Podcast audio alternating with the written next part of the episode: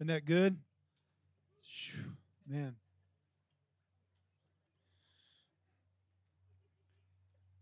I got saved at a drug rehab center. It's where I first found the Lord, and the pastor there was a really he always called himself a swamp rat swamp rat from Florida. He was from Lake Okeechobee, Florida.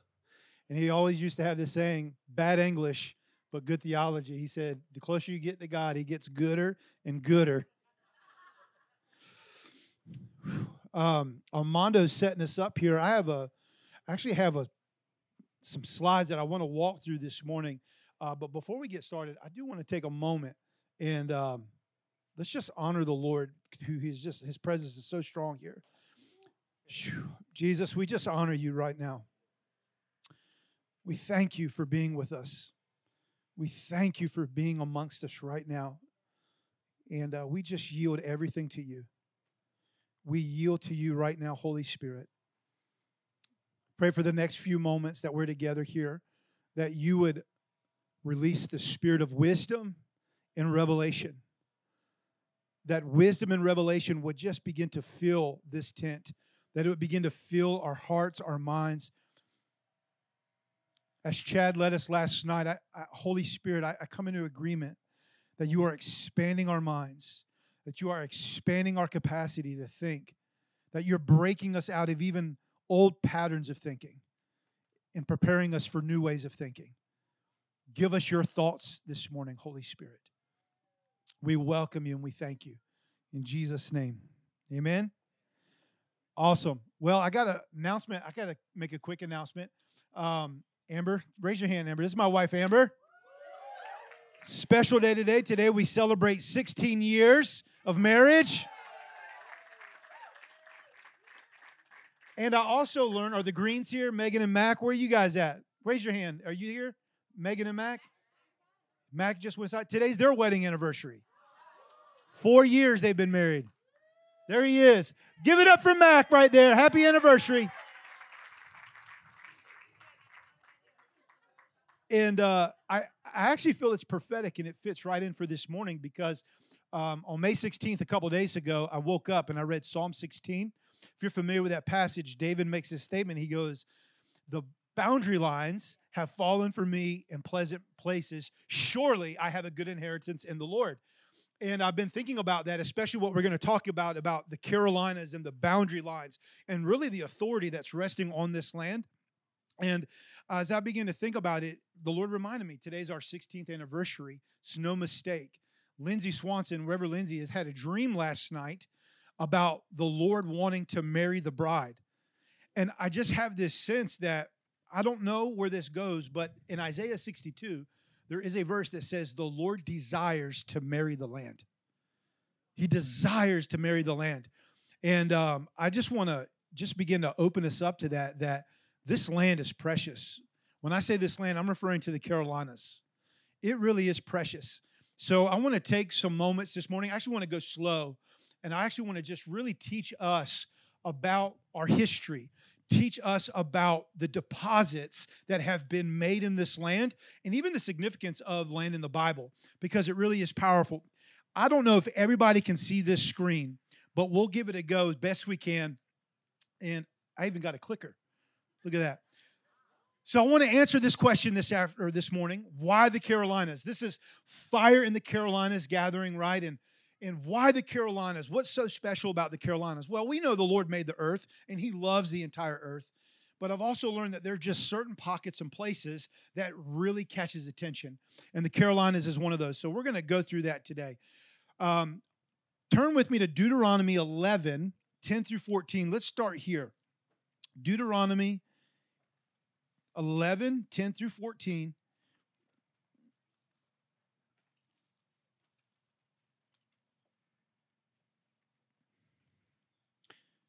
As you're going there, Hosea 4 6, uh, I believe Chad referenced this passage last night. You know, that's where the prophet said, My people are destroyed for a lack of knowledge. That word knowledge, root word yada, referring to intimacy with him.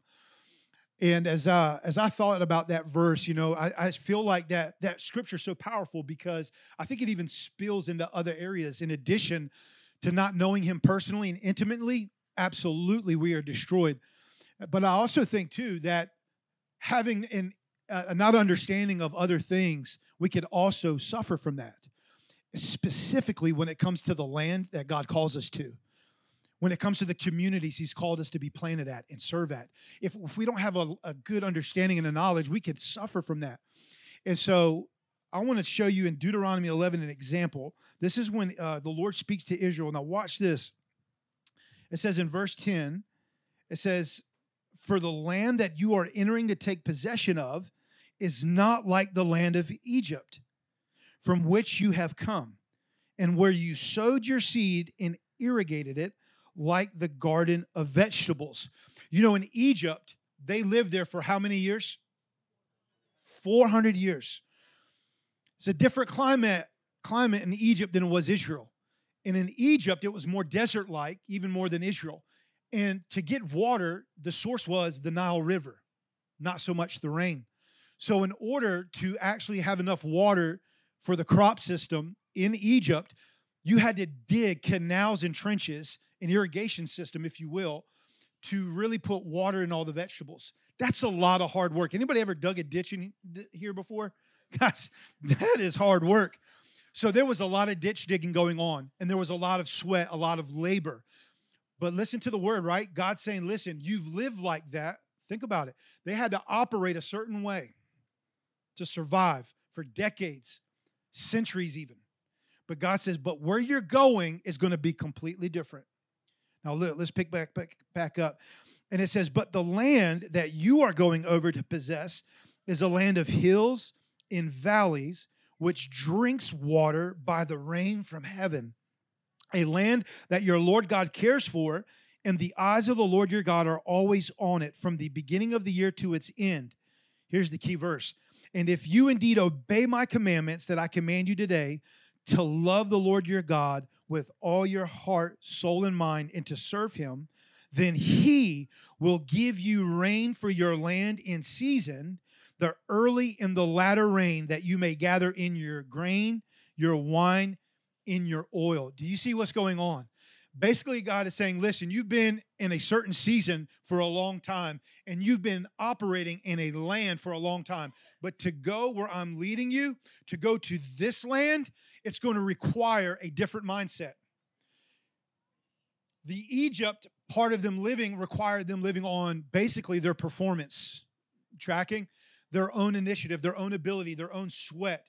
But he's saying we're going into a different space now. We're going into a different realm. There's a grace in Israel where I'm leading you, the land of milk and honey, that was not so much present in Egypt.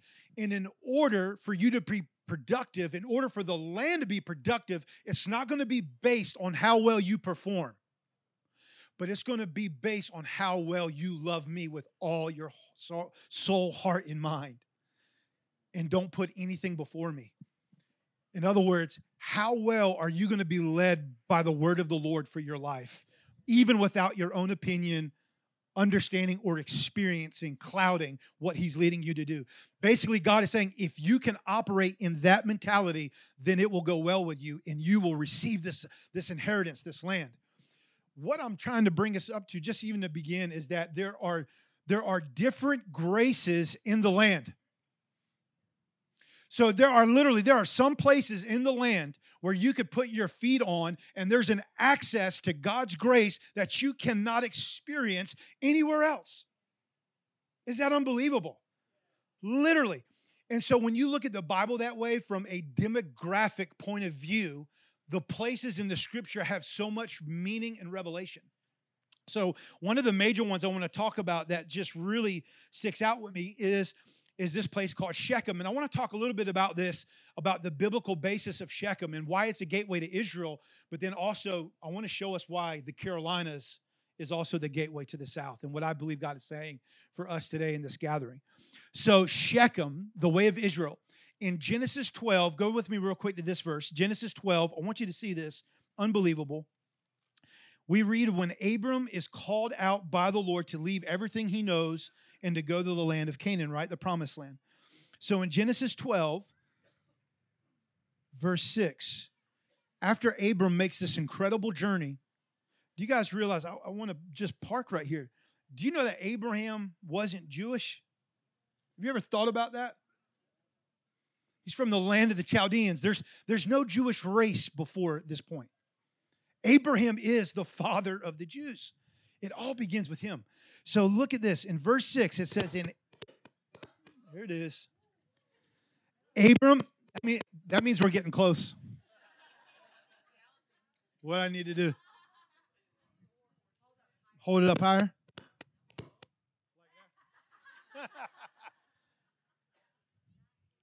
All right, here we go. Abraham passed through the land to the place at Shechem. I, I want you to highlight Shechem.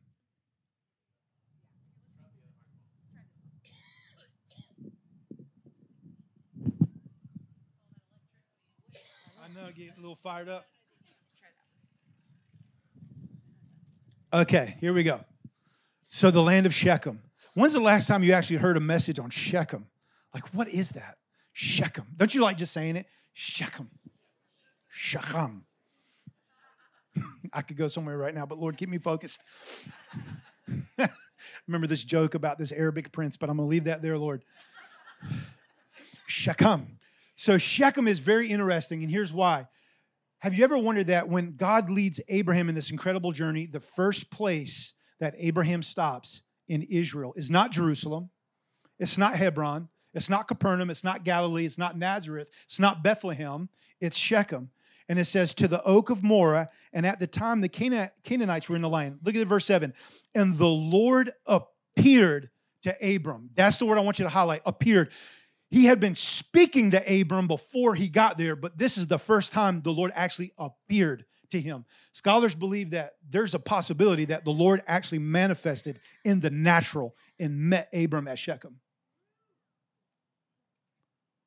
I believe that there are certain places that God is waiting for you to put your feet on so he can appear to you in a way that you've never experienced before. Do you see what I'm saying? There is certain graces that are locked up in certain places that can only be encountered if you put your feet on that land. So when Abram is going to Shechem, he puts his feet on that land and God begins to speak to him, confirms, right, the covenant that he's going to make with him. And then if you look down in the verse, it says, in response, Abraham builds an altar to the Lord. Why is this significant? Think of all the altars of worship that were established in the entire Old Testament. How many do you think there were? A lot, right? This is the very first one. Think about that. This is the very first altar that's established in Israel with Abraham. Not only that, he becomes the father of the Jewish race, and not only that, according to Paul in Galatians 3:14, Christ was crucified on the tree and redeemed, we were redeemed so that the blessing of Abraham might come upon us, the Gentiles. So, in many ways, Christianity traces its roots back to this one moment.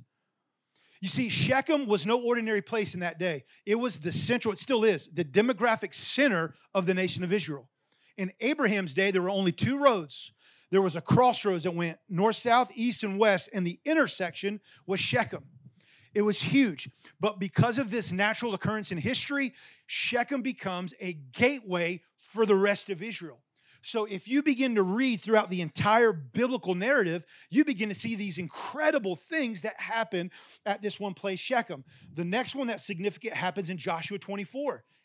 Years down the road, when Joshua leads the nation back into the promised land, right? After they take the land, the first 23 chapters of Joshua are about the conquest of the land. But the last chapter is different. The last chapter of Joshua, he renews the covenant. You remember Moses gave instruction to Joshua said, When you get to the land, you go to Mount Ebal and Mount Gerizim. This is Deuteronomy 28 29. He said, When you go to Mount Ebal and Gerizim, I want you to pronounce pronounce blessings and the curses, right? Blessings if you obey, curses if you're disobedient. Well, two mountain peaks demographically are usually separated by a valley. That's real. Guess what valley lies between Ebal and Gerizim? Shechem. So Joshua assembles the nation at Shechem, and he literally, this is where he writes the law. Remember that famous verse, as for me and my house? We will serve the Lord. This happens at Shechem. So then, what's so bizarre but incredible to me is the last few passages in chapter 24. And says that Joshua takes Joseph's bones and plants them in Shechem.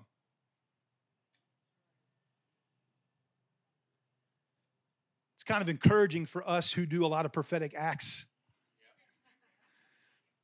They take the bones of, of a man that was actually, you know how old those remains were? They were over 400 years old. Did you ever think about that? They carried a coffin in the desert for 40 years because Joseph made them swear if you ever go back to the promised land, I want you to bury me in the land of my forefathers. And they had such an honor for Joseph that they held his bones for 400 years, carried it 40 years, probably the only bones that were alive beside Moses and Joshua in that time, and they plant them in the land at Shechem. It, that is huge. They make a deposit. I feel that even right now, God is wanting us to make a deposit this weekend. I think there's some of you that the Lord, this the Lord showed me, that there's a financial deposit that you're supposed to make this weekend. Mm-hmm. I believe there's such a fi- there's a financial deposit. Some of us have been carrying old bones that need to be laid to rest and release it here this weekend. What I begin to discover about the land and why this is so incredible is that the land in the Bible represents places in God that you and I are invited to. Remember David at Ziklag? Remember that story? David's worst moments at Ziklag. Ziklag for David was different than Bethlehem for David. Ziklag for David was different than Jerusalem was for David. Why? Because at Ziklag, everyone turned on him. It was his worst low moment. And David could only connect with God in a certain way that he couldn't connect with him in any other of those places. So it was at Ziklag where David had to find strength in the Lord, strengthen yourself in the Lord when there was no strength left. See, in Bethlehem, he didn't have all those outside pressures around him. There was just some heart playing and connecting with Abba. It was just glorious.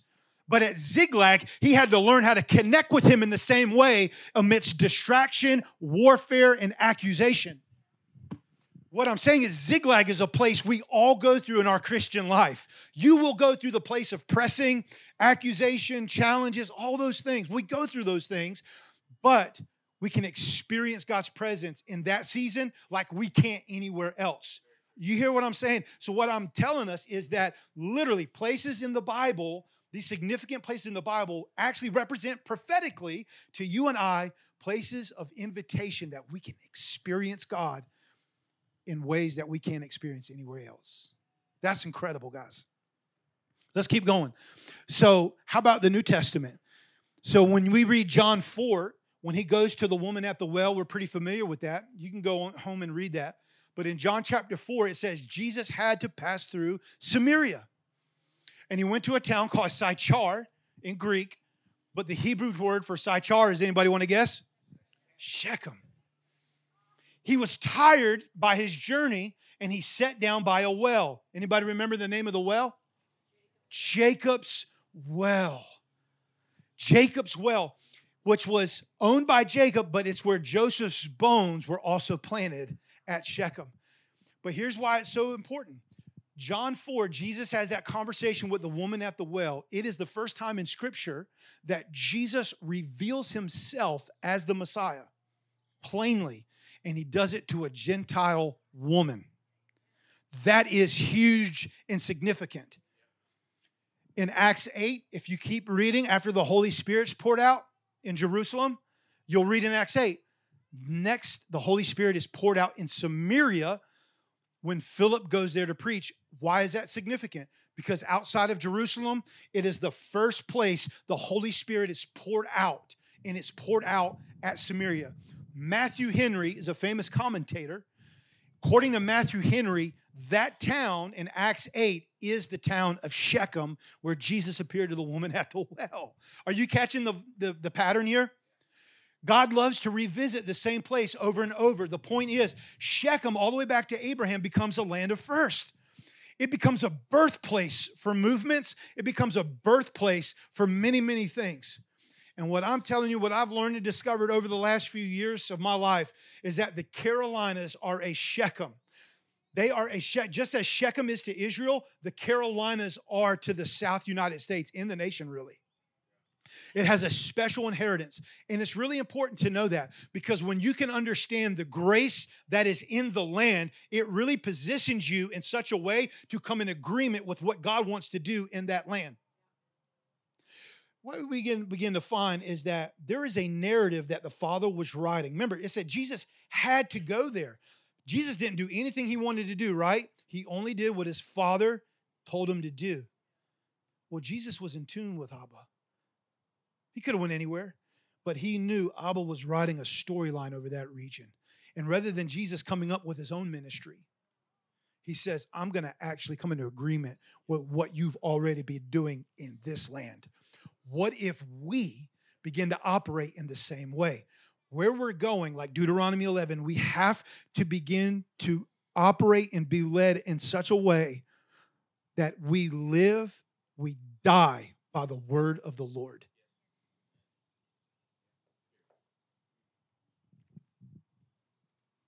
Okay, again, let me give you another historical example. Now, everybody's heard of Azusa Street. Maybe for some of you haven't, right? There's a huge outpouring of the Holy Spirit. William Seymour. I just want to show you how this principle works, even in, in history.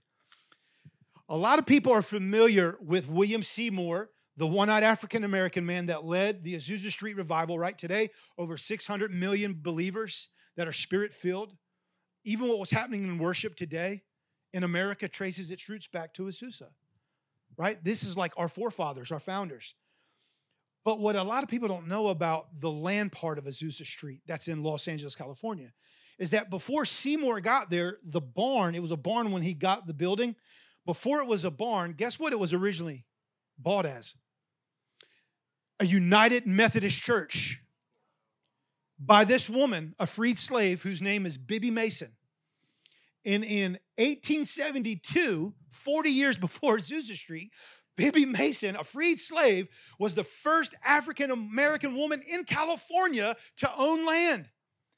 God, and she purchased what is Azusa Street and bought this building to become a Methodist church for African Americans in the city. Unbelievable, right? Well, let's go back a little bit further. Because before Biddy Mason, there was Koma Lee. Who is Koma Lee? We're going way back now. 1769, there was a Native American woman named Koma Lee. Now, I got this quote. This was a book from uh, Rick Joyner, actually. I want to read it. It's so powerful. This is what Rick Joyner said about Koma Lee. The very name Azusa was derived from an Indian word that means blessed miracle. This was first noted by Father Juan Crespi in 1769.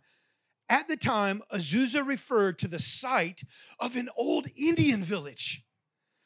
And at the San Gabriel Canyon, there, a young Indian girl named Koma Lee used to pray and fast for the healing of her people. After she prayed for a chief who was wonderfully healed, he gave her the name Azusa to come to commemorate his miracle of healing. And for many years, Azusa continued her healing ministry while her fame spread all over Southern California during a time whenever they were suffering, people said, Go to Azusa and be healed. Ah, are you hearing me this morning? Guys, is that not exciting? What do you, I'm saying God writes narratives over lands and regions, but it takes us getting low enough, surrendered and yielded enough to actually be led to what He's writing so He can plug us into His story. So, what happened in California with William Seymour was actually tapping in to a deeper well that God started years ago. Is that crazy? Isn't that unbelievable? All right, so let's shift. Let's shift. A few more minutes. Minutes. Hang with me. Let's go to Carolina. Now, North and South Carolina. Let's talk about our history for a little bit, okay? So the Carolinas, I always used to think it was North and South Carolina, the colonies, right? Well, when I began to kind of dig it out and research, I discovered something that was remarkable to me. And it was called the Carolina Charter of 1663. This is way back. This is before we're 13 colonies. The Carolina Charter of 1663, which was established by King Charles II, right? Alan was talking on the show the other day. This is the Lord has given him revelation of Charles III, who just crowned king in England this month. It's the first time we've had a Charles sit on the throne of England since Charles II. That is significant. It's huge. Backstory. So, Andy and anyone maybe help me on my history here and check up on me. But what I remember from his story is that Charles II came to power because there was a civil war. His father was beheaded, and the Cromwell's administration, I believe, were in power. And Charles II, in order to regain the throne, made a deal with eight wealthy barons. In return, he says, if you lend me your political power and support, I will give you a chunk of land in the New World. So they did that. They make an agreement, and he now grants the charter to these eight Lord Barons, many of which their names are, are named after North and South Carolina counties. And so now the charter is written, and in this charter, Charles gives these eight lords basically free rein to establish cities, government, schools, to establish education, the church, all of these things. But there's we can look at this charter and you could actually look at it both in a positive and a negative light, right? I believe God really initiated this because this really leads to the formation of the Carolinas and while we're a gateway to the South. But at the same time, because we're a gateway, there's always a war for who controls the gate. And that war is either who's going to be in power. Is it going to be the church or is it going to be the enemy? So this charter laid out the boundary lines. Now, I used to think North and South Carolina, some of you have seen this, maybe some of you have not, but when I first saw it, it blew my mind. That the original charter of the Carolinas was every state in the South all the way to Southern California. Every state in the South to Southern California was Carolina for its first 66 years of existence. So I want you just to really think in your mind history here. A lot of times when when the migrations, you know, the Carolinas, especially coastal, were really filled with Scotch Irish immigrants. Anybody have Scotch Irish DNA in them? Look at all these Scotch Irish in here. Scotch Irish, Scottish, English also. A lot of the Europeans from that area settled into the Carolinas. And remember, they didn't come through the Gulf, right? History does it. They didn't. There wasn't a mass migration into the Gulf to Texas, Louisiana, but they either came through Virginia's, Carolinas, or Georgia. This was like the gate that all the all the uh, immigrants came in, and they begin to populate. Well, why this is so significant is because you begin to see this is what makes the Carolinas a pattern for the rest of the South, because naturally people come here first. Things are planted first. Are you tracking with me? such as schools, churches, education, government. And this charter literally makes a way for Carolina, North and South, to be a land of first. I don't want to go too far into this, but I have a few firsts that are really factual that I thought would be really interesting. Check this out Carolina, land of first. 1526. That's a long time ago. That's like in the Reformation era. The very first European settlement was actually near Georgetown, South Carolina. Now, it didn't last, it wasn't permanent, but it was the initial first one. Later, there would be one in Roanoke, but obviously the Roanoke lost colony ended up deteriorating. And the next, the actual permanent one would be in 1607 in Jamestown, Virginia. But I just want to show you 1526 is a long time before 1607. How about this? 1587, Virginia Dare is the first person born in the New World in the Outer Banks. It's called Dare County, North Carolina. It was named after Virginia Dare in that colony also the first Native American to receive the gospel and be baptized was Chief Manteo. It's actually called Manteo, North Carolina. It's still there today. 8, 1698. How about this? The first library in America is established in Charleston, South Carolina. 19 or 1770, the College of Charleston is the oldest college in the South. And UNC Chapel Hill is actually the oldest public university in all the South. Is that wild? How about this? This is, I thought, is really interesting. 1776, very should be a known year in our government's history, right? South Carolina is the first independent government formed among the American colonies. South Carolina wrote its state constitution months before the Declaration was even signed and penned. In fact, they believed the South Carolina state constitution helped influence our United States Constitution. And that think about that that South Carolina literally formed the first government in the United States. There's something in the land. 1860, we're the first state to succeed from the Union. We're going to start seeing the gate here, good and bad, right? 1869, the first African American to serve in the United States Congress. That's a big one. Was Joseph Rainey. He was from South Carolina. We should all know this 1903, first flight. The Wright brothers, funny, even Chad was mentioning that last night. Airplane travel was invented in North Carolina. Unbelievable. So I want to talk about this real quick for a second. So that's just an example. There's so many others, guys. Yes, Holmes Bible College in Greenville, South Carolina is the first spirit filled college in America, right here in Greenville. Literally. And I just want us to see that the land itself is a land of first, just as Shechem was a land of first. Carolina is a land of first. There is a great inheritance in this place.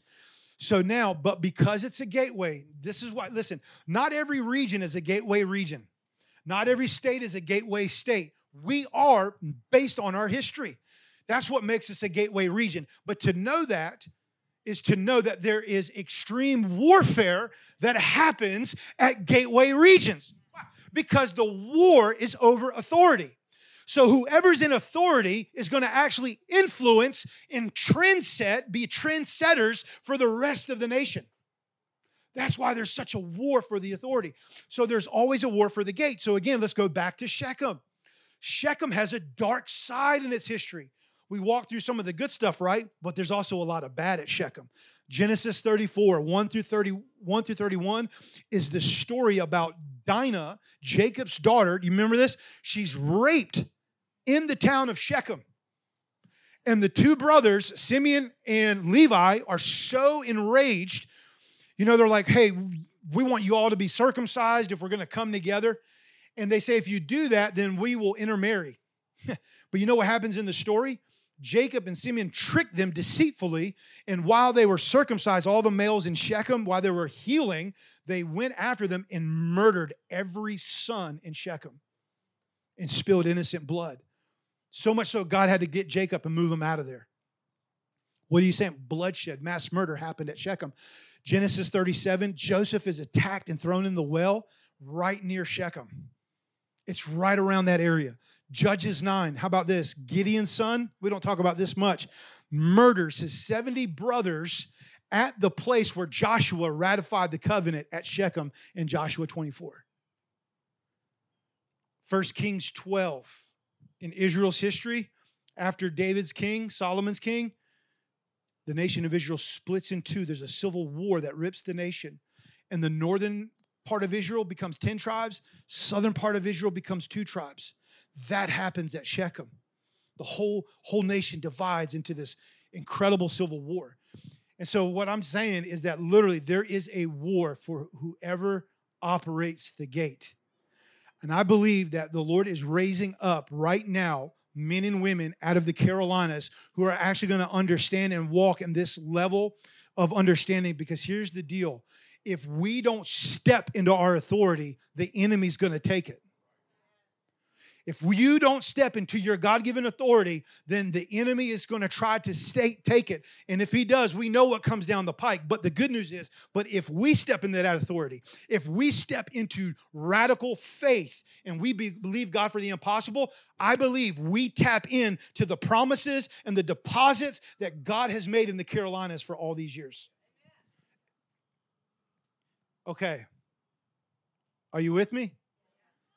All right, here's a principle. Question I have for you Can the land become sick and unproductive? Can. I want to show you in the Bible, Leviticus 18. Go with me here. This is a good one to go to. When the Lord opened this up to me, my eyes, it, it, it took me took me by surprise, and everything began to make sense of why there's such a war over the land. I mean, guys, just think about Israel. There has been a war over that land since the beginning. And the Bible says it will to the very end. Leviticus 18. I want you to go to verse 21. Leviticus 18, verse 21. The chapter 18 in Leviticus, basically, if you read its whole entirety, God is saying there are two specific ways that the land itself, not just people, listen to me now, the land itself can become sick and unproductive if these two things are agreed with, practiced, and tolerated at a national level. Verse 21 And you shall not give any of your children to offer to Molech and to profane the name of your God. This is a paradigm of what abortion is. This child sacrifice. This is where they literally offered up their children to foreign gods for the sake of economic gain, for rain to come. He was the storm god. That's the purpose why they did it. God is saying, do not participate in that type of belief and practice.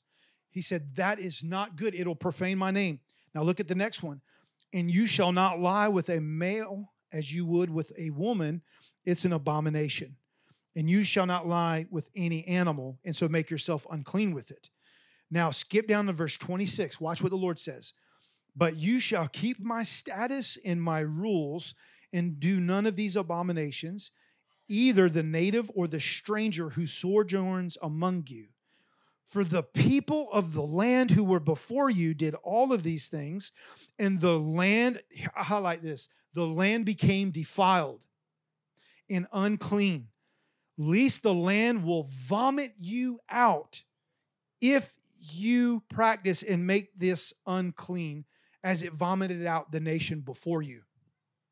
Anybody ever had the stomach bug in here before? Mm, I've had it a few times. And when it hits you, I mean, it's just coming up, isn't it? Sorry, I know it's TMI, but it is. Everyone in here has had that experience.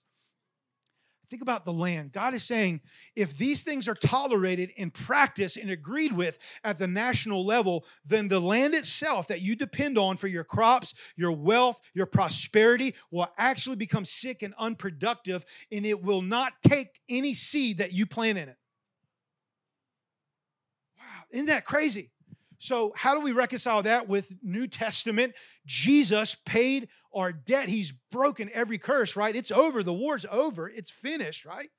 But the reality is, the gospel in his blood has to be applied, has to be proactive.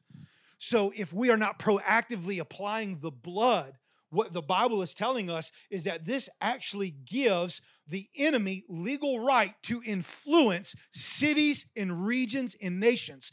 It gives them a right to come and influence world leaders, governmental leaders, church leaders, even if they participate with the enemy in this context. God is saying this allows the enemy a foothold. He said, but where the blood is applied, where forgiveness is given, where mercy is given, then that will be broken and the enemy will not have power over your city, but my presence will invade that city. Gosh, that's what's so powerful. So when you look at Shechem, it had a lot of bloodshed, right? But that's why it's so powerful when Jesus strolls into town and the Holy Spirit is, is poured out at Shechem. It's like that whole place is liberated and the land comes alive again. So I feel that there's such this same corresponding thing happening with the Carolinas. All right? A few more minutes. You're doing really well. Hang in there. Carolina has a darker side. Oh, can we talk about it for a minute? Carolina has a darker side. See, the charter, it was given, but again, whoever controls the gate, it could be used for good or for evil. The charter had a statement in it. When he gave, when King Charles gave authority to the eight lords, he also said, You have authority to remove. This is quoted in the charter the barbarous people who are inhabitants of the land. We all know who he's referring to the natives that lived here. Carolinas actually held at one time the highest population of Native Americans because of all the creeks, the waters, the bays that the Carolinas have in coastal Carolina. It was rich soil. Some of the richest soil is in the Carolinas, guys. That's even today. There's better farming soil in the Carolinas than there is almost in the rest of the nation. Soil is so really, um, what's that word? It's so active and alive. a farmer taught me this in eastern North Carolina that you could actually put some seed and not even do anything, it'll grow and sprout up because there's such a, a richness and, and certain minerals in the soil of the Carolinas. So it was huge, sought out by the Native Americans, but because of that charter, it initiated what is called the Tuscarora and Yamasee Wars of those tribes in the Carolinas. And it led to incredible bloodshed of natives all over the land. And it led to the women and children being slaves. Here's what's really wild and interesting that war actually culminates in a peace treaty that actually was between colonists and natives. And they struck a peace deal, a peace treaty that, that actually sought for peace for a while. Guess where the peace treaty took place? on Highway 14 right down the road over here in Greenville. You could actually go down Highway 14. There's a state marker called DeWitt's Treaty with the Cherokee Indians for safe passage. Again, you got to, it's factual things, but if you use your prophetic lens, there's a grace on this land for peace, to end conflict. Man. The document also, we know, paved the way for Southern slavery as an institution. Charleston became one of the biggest port slaves of slavery, as well as other places in the Carolinas. And so, again, slavery really as an institution in the deep South took root through the Carolinas first, then spread into places like Georgia, Alabama, Mississippi, and so forth. And so we know that that's a stain in our nation. But I just, again, I want to bring us that whoever controls the gate controls what comes through the gate. Thought this was interesting. 1801, Masonic capital of the world is in Charleston, South Carolina. Actually, Amber and I went there on a prayer strike one time, and there's actually this plaque that's there. And this was the actual international world gathering of Freemasons of the world, not just America, of the world. It started in Charleston, South Carolina. And historically, why this is significant is because a lot of the racial conflicts that would happen especially at the turn of the century, were really, really promoted through lodge meetings and a lot of partnerships with Freemasonry from former Southern plantation owners. That's what history tells us. But here's what's wild at this site, I, I, asked the Lord, why would the world's nation of Freemasons gather in Charleston, South Carolina to make it its headquarters? Guess why? Because if you look on your map, Charleston sits on the 33rd degree parallel line. And Masonry teaches that there's 33 de- degrees to Masonry. And I thought, Lord, what a wow. Jesus was 33 years old when he died. And what blew my mind is that that stayed in Charleston until 1886 when there was a rare earthquake called the Charleston earthquake of 1886 and it destroyed the building. How interesting is that? That is unbelievable. Anyway, darker side. If you're familiar with segregation laws in our country's history, right? The Deep South, Black Fountain, White Fountain. Some of you were probably alive during those times when it was real integration, segregation, and uh, how it was a really challenging time, especially in the South. That starts in Wilmington, North Carolina. Wilmington, North Carolina has this racial massacre event. It's actually the only time in America's history that a successful coup d'etat was performed. A coup d'etat is a French term for a government overthrowing another government. And in this case, it was the Democratic Party who overthrew the Republican Party of Wilmington to initiate racial murder and violence to intimidate black folks from voting at the polls so that they could regain power in the state and then begin to legislate legis- laws that would begin to separate the races. Unbelievable. That happened in North Carolina that literally initiated segregation to take root in every southern state in America. Unbelievable. All right. Beside a dark side, there's also a good side. So not only has there been these things that happened in North Carolina, we're going to end the plane here, but Carolina is also a land that has been known for birthing revival and reformation.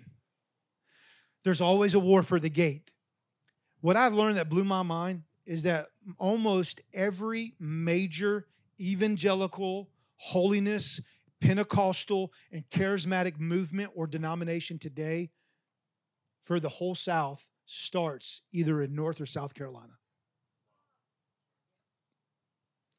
First one, you ever heard the Quakers? Contrary to popular opinion, the Quakers were a Holy Spirit filled people. And George Fox, their leader, was unbelievable. He was led by the Lord, by the Spirit, and the Quaker movement took root in North Carolina. Actually, George Fox traveled to the Carolinas and preached in the 1600s, and literally the first Quaker churches were established up and down the Carolina coast. The Quaker denomination in America grew out of that. It was it, it's unbelievable. After him came the Baptists. Anybody ever hear from a Baptist background? Yes. Reverend Paul Palmer was one of the first ones to preach from the Baptist denomination who came down in the Carolinas, right? And he literally began to preach up and down the Carolina coast in all Baptist churches. I mean, you guys think about it. if we were to get in a charter bus right now, this whole group, and we took a tour through that map from here to Arizona, and let's count every Southern Baptist, First Baptist, Black Baptist, White Baptist. How many Baptist churches do you think we're going to count? and they all come from the Carolinas. Not just the Baptists, the African American Baptist Church starts in Silver Bluff, South Carolina, 1700s. Anybody ever heard of the Moravians? The Moravians travel from Pennsylvania, they come to North Carolina and Winston-Salem, and they actually begin the Moravian movement in Winston-Salem. They buy a piece of land called the Wachovia Tract. Anybody ever used to bank with Wachovia? That's where it got its name. Wachovia Bank was given from the Wachovia Tract that the, the Moravians influenced the banking system. How about the Methodist Church? Anybody ever heard of the Methodists? John Wesley sends a guy named Joseph Pilmore, this is fascinating, to the Outer Banks, North Carolina, 1772, to Currituck. And here's the state marker, but Pilmore preaches what is the first Methodist sermon in the New World, in the South, in the New World, in the Carolinas. Guess what his text was on? It's actually on the other side of the sign. You ready what he preached on? Matthew chapter 3 11. There is one who baptizes you with the Holy Spirit and fire. I Think about that. The first Methodist message that was planted in the ground of the South was He comes to baptize you with the Holy Spirit and fire. From there, all the Methodist churches in the South come back. How about this?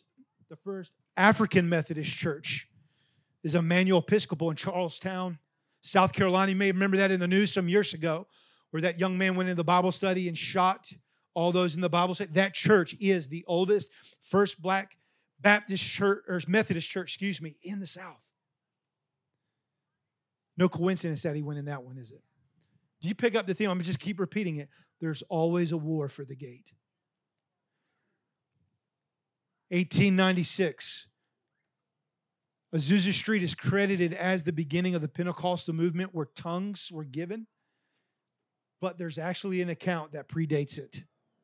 And it was in 1896 in a little town called Murphy, North Carolina, not far from Bryson City, not far from here. And what happened in Murphy, North Carolina is called the Shearer Schoolhouse Revival. That's it right there. And in 1896, 10 years before Azusa Street, Native American Cherokee, freed slaves, and poor white folks gathered in a schoolhouse and began to pray. And the Holy Spirit showed up and they began to speak in other tongues. It's documented and recorded in the Church of God is the Church of God's history. And why it's so significant, it's the first documented account in America where the actual tongues were given out the outpouring of the Holy Spirit. It would be 10 years before Azusa Street would happen the leaders out of this schoolhouse actually influenced a guy named Charles Parham and William Seymour for the theology of being baptized in the Holy Spirit. That theology actually came from the Shearer schoolhouse revival. Now, just, I mean, guys, grasp that. That, man, I just feel the Lord right here that the first recipients of the Holy Spirit in America that we know of were the natives, African Americans, and poor white farmers. And look where it took place in a schoolhouse. I feel God is like screaming, he's shouting. You know, he's looking, he's like, this, these are this is how I work, these are my ways. But again, it, it had to happen in North Carolina. I believe it. Just as Jesus had to go to Shechem, the Holy Spirit had to come here first. And we can go on and on, but how other many great ministries came out of the Carolinas? Billy Graham, Oral Roberts' first pastorate was in Fuquay Varina, North Carolina. Derek Prince, the famed British evangelist. Alan, you remember last year you read the prophecy of Derek Prince, Jacksonville, North Carolina. My dad and a prayer ministry team for 20 years 20 years gathered pastors all over eastern North Carolina and prayed over that Derek Prince prophecy that went like this One day I have, I have found favor with you here in eastern North Carolina, and one day there will be a revival greater than the Wells revival in England. And leaders from the north, south, east, and west will come and study the phenomenon in the Carolinas. That was a huge prophetic word given by Derek Prince over this whole land and this region. There's been a lot of people that have been praying and believing for that word to come to pass. I believe God is inviting us to the same thing. So, what are some takeaways that, that this teaches us? Number one, the Carolinas are ordained to be a trendsetter region. Chad brought us into an incredible revelation last night, prophetic word about how God is raising up the innovators you guys remember that? That there is a there is a drawing for innovators and innovation. Malcolm Gladwell's book, The Tipping Point, he equates the the uh, the innovators as trendsetters. In trendsetters, Carolina, you see, as Carolina sets trends for the rest of the nation. Baptist churches, Methodist church, it set a trend for the church. Government, the first state government, set a trend in government education, healthcare. There is a grace in the land to set a trend for the rest of the nation. Number two, it's ordained to influence national government. We see that all through our history. There was a prophetic word given in our church last Sunday that there was someone in our midst who would actually rise to high places of prominence in the political world in America. I believe that. Chad even said it last night. There could be the next president of the United States right here among us. I believe that wholeheartedly. This is something that the Lord showed me. In the days ahead, the Carolinas are going to be ordained to be a refuge for Jews and persecuted Christians. We are going to see a mass exodus. You think people are moving down now? There's going to be a mass exodus out of cities in the West Coast, the Northeast, that are going to come, that are going to be drawn here to find refuge and, and safety, to find just a place where they could actually practice their faith without being ridiculed and persecuted. We're going to see that happen in the Carolinas. The Jews, too. The Carolinas have a history of harboring the Jews. Charleston had one of the highest Jewish populations. North Carolina did too, because it gave refuge to the Jews at a time when they were hurting and depressed. I believe also we are going to harbor the Jews, because let me tell you what the spirit of Antichrist is going to do in the last days. Not only is it going to attack the church, but it's going to attack the Jews. It's going to say it's both the Jews and the Christians' fault. But I believe God is ordaining our land to be a, a Goshen, is the word Chad keeps getting, a Goshen, a safe haven for those types of folks coming in. The Carolinas are ordained with an Issachar discernment. God, I love this. There's an unusual ability to see and discern resting on our land. And if you have faith enough, you can grab it. God wants to sharpen our discernment in the days ahead. He wants us to see in ways we've never seen before. At a studying revival out of Azusa Street, both William Seymour and Cashwell, they both said that the gift that followed them from Azusa was discernment. It was the top gift that they operated in. And the reason why is because there was so much warfare at the gates in the regions that they were called to. Guys, there's always going to be an ongoing conflict in this land, in this region. It's just how it is. That's okay. But having discernment, having an understanding, God is with us, man, it is unbelievable what can happen. That discernment is going to really work in three ways. There's only three ways this thing really plays out either it's coming from the enemy, it's coming from the flesh, or it's coming from the Holy Spirit. It's going to come from one of those three sources. But growing and sharpening our discernment will help us begin to separate which one's which. Seymour was noted for this. They said in the upper room, both, both people who would be filled with the Holy Spirit would respond a certain way. Now, I believe this. I believe that we're all different. We all different personalities. And I've seen the Holy Spirit hit some people, and I'm like, there's just no faking it. It's a real legit. Amber and I lived underneath a girl named Michelle Brackus, who was a Presbyterian to the core. I mean, uh, dresses down to here, white pearl necklace, very prim proper, carried herself, very amazing, a master student at Regent in education. Great, great friend of ours. And she went to a catch the fire one time that Regent hosted. and she went through a fire tunnel led by John and Carol Arnott and, and a couple of other people. And she went down and she was never the same. And she would twitch and, and I'm like, Are you okay? Amber and I would have coffee in her apartment like months later, and she didn't like it, but it was almost when the Holy Spirit filled the room, she, her body would respond. And Amber, you could ask Amber, there's no way that woman was making that up. No way. I knew her. Like it was legit, it was real but it was the Holy Spirit manifesting on her. Now, I think she was able to, you know, operate in it, but but you have that case, but then you also have when the Holy Spirit hits, you have some people that just get in the flesh. You got people that just act out and it gets real fleshly, and now it begins to draw attention away from what God is doing to them. Take someone with discernment to be able to say, mm, I know you're excited, but the flesh won't glory in this place. This is about God you know? And then it takes some discernment to see, man, this thing's from the demonic. This is wolves. This is whole, this is whew. the Carolinas are ordained to have an incredible eyesight and level of discernment. And lastly, the Carolinas are ordained as reformers. This is a land of reformation. And I do believe that in the days we're coming, God is calling reformers to their post. Reformers are different than revivalists. Revivalists have a certain call and a certain charge from the Lord. It's real, it's legit. But reformers have a different call and a different charge. And reformers literally shift political landscapes, they shift culture, they shift things.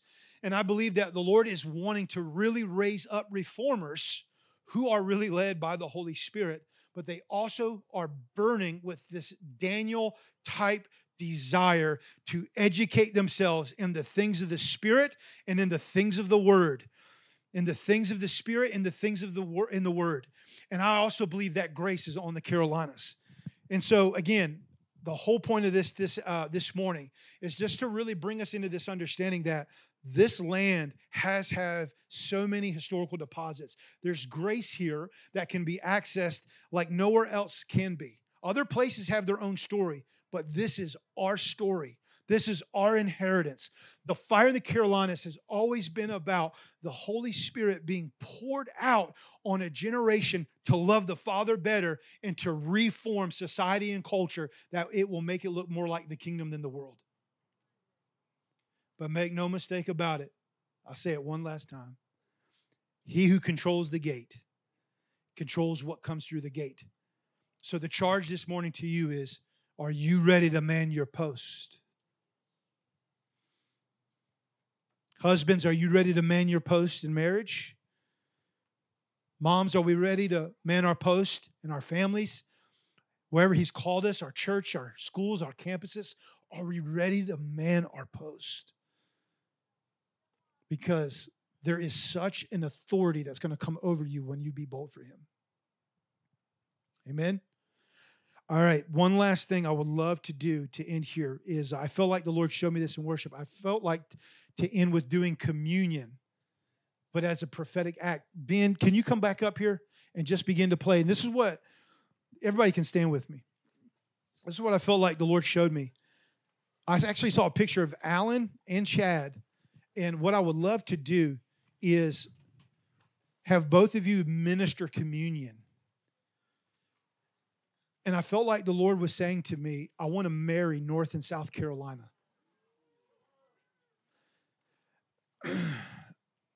and I think the best way to do this is here in a minute, Alan, you could lead us off in, in the body, the bread, the bread and the body. And, And then Chad lead us in the blood and the wine and, and pray over us. But before we do, I, I feel like there's some words I want to release right here.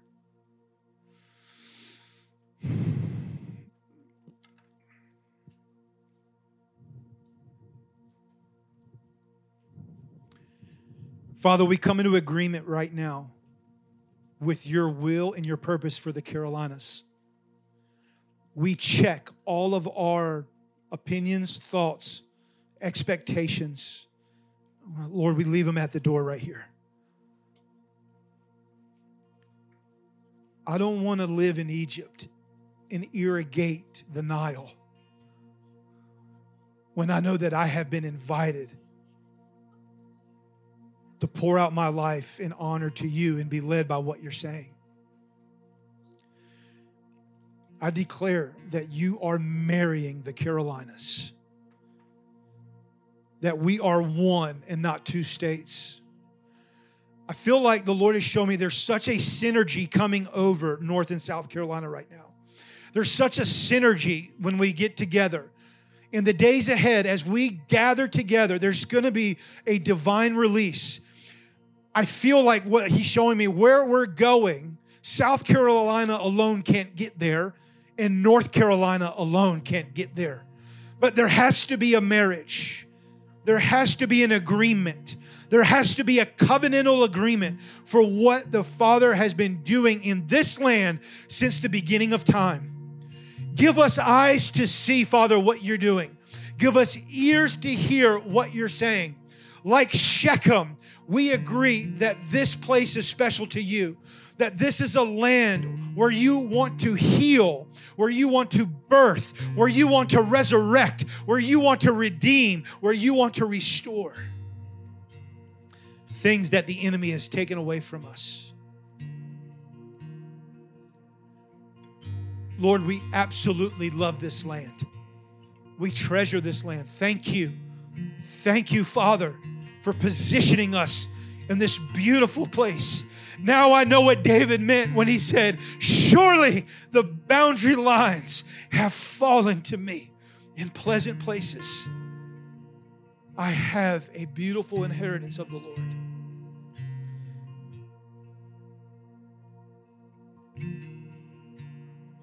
I just see Jesus in our midst right now. Hmm. So yeah, I'd like to invite Alan and Chad come up. Why don't you guys come up, Alan?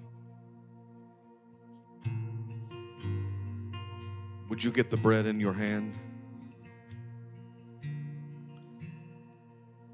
It's interesting that South Carolina has often led the way morally between the Carolinas. North Carolina has led the way financially between the Carolinas.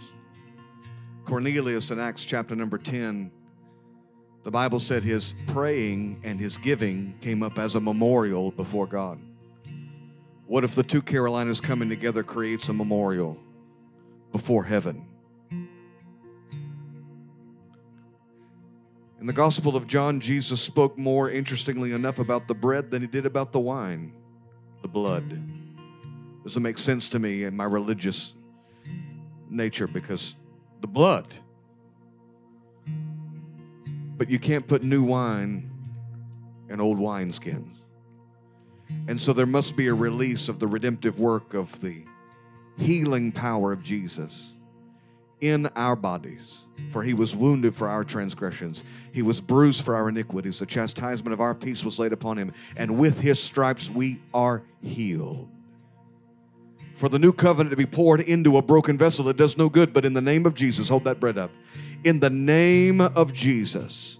There will be a supernatural the healing that takes place through this communion and over the next few days here at Fire in the Carolinas in your body to strengthen your vessel, to carry the oil, to carry the anointing, to carry the new wine that He's pouring out in this place.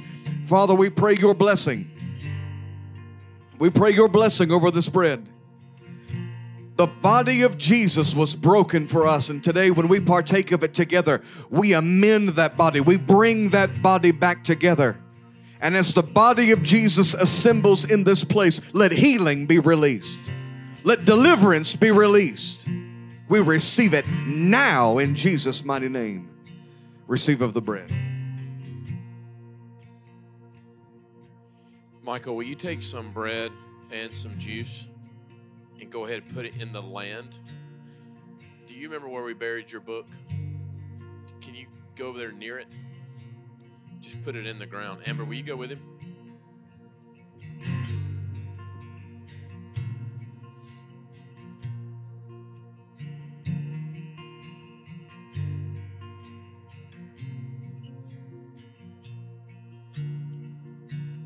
I had a student ask me this year, What is the key to humility?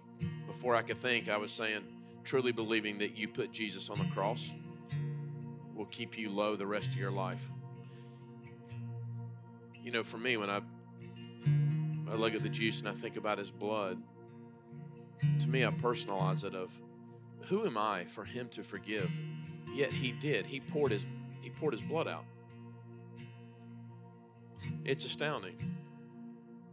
I've often said that this place is a it's a Reformation house. It's a Acts 13 Antioch place where God's raising up a Reformation university. But here's what reformers do. Reformers lay their lives down like martyrs. Reformers don't ask what's in quote unquote ministry or assignment for me. Re- reformers historically when God raises up reformers, they are the ones that are the most the devil hates reformers and reformers go really, really, really low. So we're going to do two things uh, with communion. We're going to just reflect and receive a fresh renewal, even in our minds, of forgiveness that's afforded to us. Bless the Lord, all my soul, forget not all his benefits, who heals me of all my sins and forgives, heals me of all my diseases, forgives me of all my sins. That's the bread and the wine right there. But there's a secondary part to this. Are you willing to say, Lord, as you were poured out, you pour me out for whatever you want. I'm at your disposal. It's receiving love, forgiveness, tenderness, compassion from Jesus. And it's also, this communion at least, saying, whatever, whatever my role is in your huge narrative, my answer is yes. Drink the juice in that spirit of mind now, please.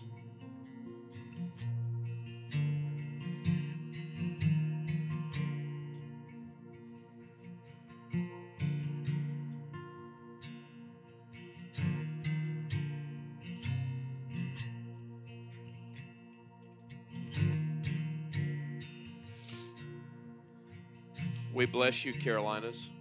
I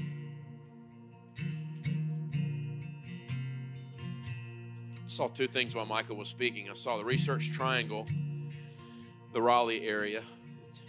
Innovation is in this land. But then it's just really funny. I just I saw the Charlotte Hornets, and uh, my dad used to have season tickets to the Hornets, and then the Hornets changed their name to Bobcats, and the city got so mad and sports fans got so mad they changed it back to Hornets. I, that's never happened in the history of pro sports. And God kept showing me, you know, a lot of times you hear Hornets Nest and it sounds like a negative thing. This place is a hornet's nest of reformers. And the design on the Charlotte Hornets and also the Carolina Panthers is they are a team that is designed for the Carolinas. That There's an ordained, don't ever over respect the devil when there's a hornet's nest being stirred up by the Father, not just the devil. I saw God calling this house to an anti woke, substantial school that's going to reach the next generation while we stay on the mercy seat. I bless us, Carolinas, that we would stay on the mercy seat and fear zero woke agenda. May we have loud mouths and humble hearts. May we not fear any demonic agenda. Many of you in here are being called to open your mouth really wide. The devil has tricked the church thinking that humility is being quiet. It's not true at all. The church is actually getting very, very, very, very, very loud. Be slow to believe what you what you hear on social media. The church is rising. I close with this. God gave me a dream months ago, and the church trickled down to one tiny flame in the Midwest, and it was up near Chicago. And I said, Lord, what is this in my dream? He said, That's the church. And all of a sudden, he scanned me back, and a little flicker of flame started hitting other flames, and I, it started going everywhere. The remnant church really is rising, guys. It's happening. It really is happening. May we be one of those. Father, we ask that you do whatever it takes on your end to keep us in the remnant. Father, I thank you for Revelation 12 11, and we just declare to you that we're not asking anything of what's in it for us till our deaths, counting our lives really not even worthy of anything other than just to lay down before you. We say yes in Jesus' name. Amen.